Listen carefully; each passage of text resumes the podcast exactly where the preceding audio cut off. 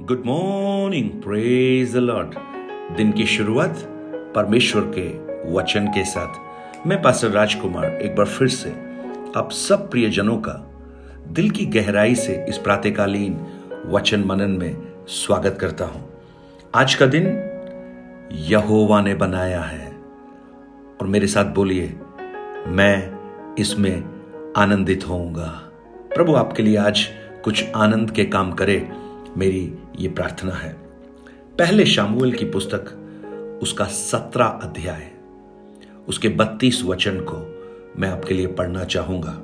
Book of first Samuel chapter seventeen verse thirty two तब Saul ने, तब दाऊद ने शाउल से कहा, किसी मनुष्य का मन इसके कारण कच्चा ना हो।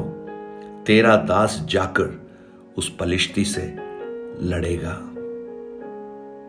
एक ऐसी परिस्थिति में इसराइल है, जहाँ एक गोलियात नामक पलिश्ती भीम का है, उन्हें चुनौती दे रहा है और इसराइली डरे हुए हैं। कोई नहीं जो जाकर उस पलिश्ती का सामना कर सके। और ऐसी परिस्थिति में जब दाऊद वहाँ पहुँचा, उसने इन हालातों को जब देखा तो वो कहता है किसी को डरने की ज़रूरत नहीं, मैं जाकर उससे युद्ध करूँगा। आज मैं आपके सामने इस दाऊद का जो मन है, उसके बारे में मैं आपको बताना चाहता हूँ। इस संसार में कई प्रकार के लोग हम देखते हैं, और उनमें से एक है ऑप्टिमिस्ट। ऑप्टिमिस्ट हमेशा सकारात्मक होते हैं। वो जीवन में अवसरों को देखते हैं। और कुछ लोग होते हैं पैसिमिस्ट जो हमेशा नकारात्मक बात करते हैं। उसका एक उदाहरण है, अगर एक ग्लास जिसके अंदर आधा पानी हो और उसे इस तरह के लोगों के सामने रखा जाए तो जो ऑप्टिमिस्ट है वो कहेगा वाह कम से कम ये आधा भरा हुआ तो है। लेकिन पेसिमिस्ट बोलेगा, जो नकारात्मक है, इसमें आधा ही है। वो मन का विचार है। हम क्या सोचते हैं? हमारा नज़रिया क्या है देखने का? जो नकारात्मक है, वो हमेशा डर, मृत्यु, पराजय की बात करते हैं। लेकिन जो सकारात्मक है, वो हमेशा जय की, आशा की, जीवन की बात करते हैं। और वास्तव में ये, जब परमेश्वर के उस अनुग्रह को और विश्वास को, जब हम भली भांति समझ जाते हैं, तब हम सकारात्मक हो सकते हैं दाऊद के समान। अब आप देखिए, उस परिस्थिति में दाऊद के जो बड़े भाई बड़े बड़े योद्धा, वो लड़ने के लिए तैयार नहीं, क्योंकि गोलियात एक भीम काय शत्रु है। सब उससे अत्यंत डर खा रहे हैं, भयभीत हैं, क्योंकि उसके अस्त्र शस्त्र इतने बड़े हैं, वो खुद इतना लंबा चौड़ा है और सबको ललकार कर कह रहा है है कोई जो मुझसे युद्ध करे? चालीस दिन तक, चालीस दिन तक वो ललकार रहा है। अगर उसके पाँच, छह, सात वचन को पढ़ेंगे, वहाँ लिखा है उसके सिर पर पीतल का टोप है, पत्थर का झिलम है, जिसका तोल पाँच हज़ार शेकेल पीतल का है। टांगों पर पीतल के कवच है, कंधों के बीच बर्छी है, भाले की छड़ जुलाहे के डोंगी के समान है, और भाले का फल 600 शकेल लोहे का है, और बड़ी ढाल लिए हुए एक जन उसके आगे आगे चलता है। इस परिस्थिति को देखकर जहाँ सब डर रहे थे सब निराश हो रहे थे, क्योंकि उन्होंने उस परिस्थिति को देखा और परिस्थिति परिस्थिति को देखकर उन्हें यह समझ में आया कि हम नहीं जीत सकते, ऐसे में एक दाऊद कहता है, किसी मनुष्य का मन उसके कारण कच्चा ना हो। मैं जाकर उस पलिश्ती से लड़ूँगा। आज मुझे सुनने वाले मेरे प्रिय भाई बहन मैं आपको प्रोत्साहित करना चाहता हूँ। जीवन की चुनौतियाँ जीवन की कठिनाइयाँ, जीवन की तकलीफ़ जब आपके सामने आए तो आपका उनको देखने का नज़रिया क्या है?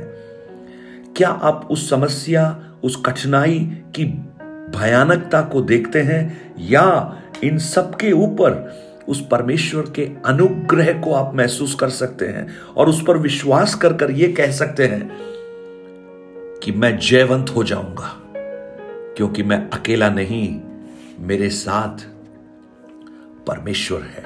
और अगर आपका विश्वास उस परमेश्वर पर बहुत ही मज़बूत है तो आप भी ऐसी परिस्थितियों को चुनौती देकर कह पाएँगे।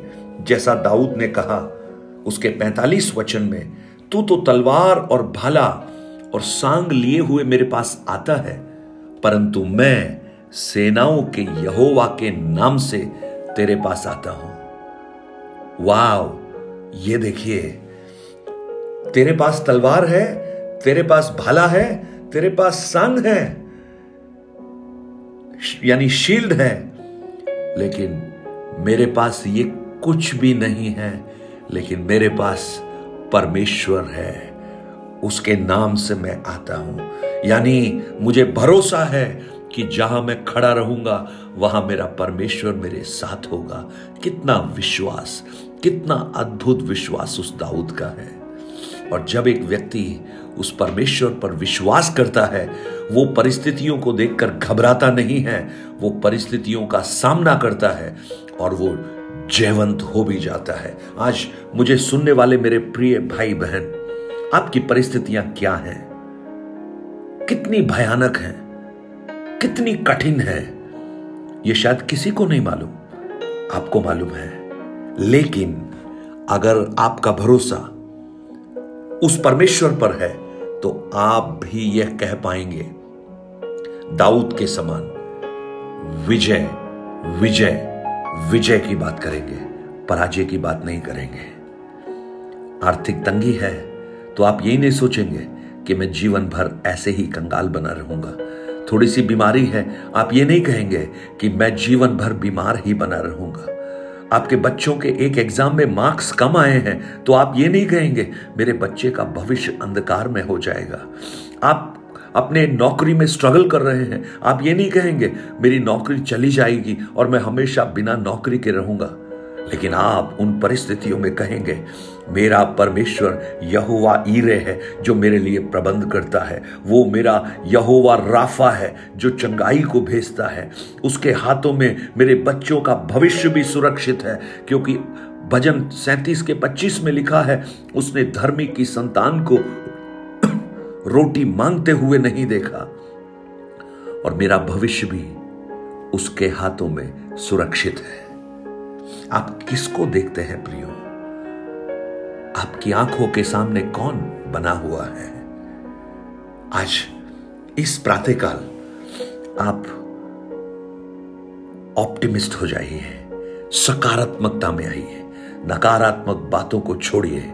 जब आप नकारात्मक बात करते जाएँगे, आपका जीवन निराशा से भरना प्रारंभ हो जाएगा। लेकिन जब आप सकारात्मक बात करेंगे, आपका जीवन पॉजिटिव एनर्जी सकारात्मकता को लेकर आएगा और वो प्रभु के द्वारा ही संभव होगा। आज प्रातःकाल मैं आपको प्रोत्साहित करना चाहता हूँ और एक बड़ा खूबसूरत सा गीत मैं आपके सामने गाना चाहूँगा जो आपके जीवन को सकारात्मकता से भरने में सक्षम है और वो गीत इस प्रकार है। ये मत कहो खुदा से मेरी मुश्किलें बड़ी हैं। ये मत कहो खुदा से, मेरी मुश्किलें बड़ी हैं। इन मुश्किलों से कह दो, मेरा खुदा बड़ा है, मेरा खुदा बड़ा है। आप परिस्थितियों को देखकर कहिए, मेरा परमेश्वर तुमसे बहुत बड़ा है।